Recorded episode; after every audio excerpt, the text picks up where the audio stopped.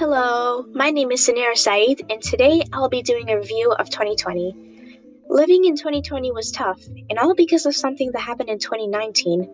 Coronavirus changed every aspect of our lives. From where we could travel to the people we could meet, it seemed as if coronavirus controlled everything we could do. This virus forced, forced most people to watch the year unravel quarantined in their houses.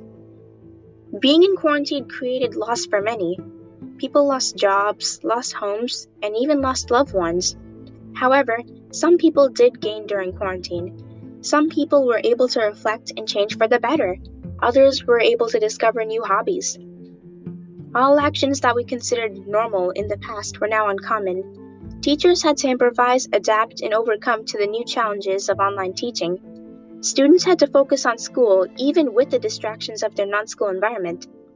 Family members had to talk to each other through Zoom and couldn't meet up. There were many people who risked their health to do their jobs and help us during the pandemic. Many essential workers, doctors, nurses, cashiers, delivery men, you name it, did their jobs with the possibility of getting, getting COVID 19. Even with the virus, some people decided to take action.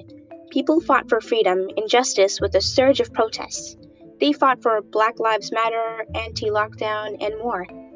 From the Australian wildfires to the US presidential elections, things were very heated this year. Literally. Hopefully, 2021 will be a better year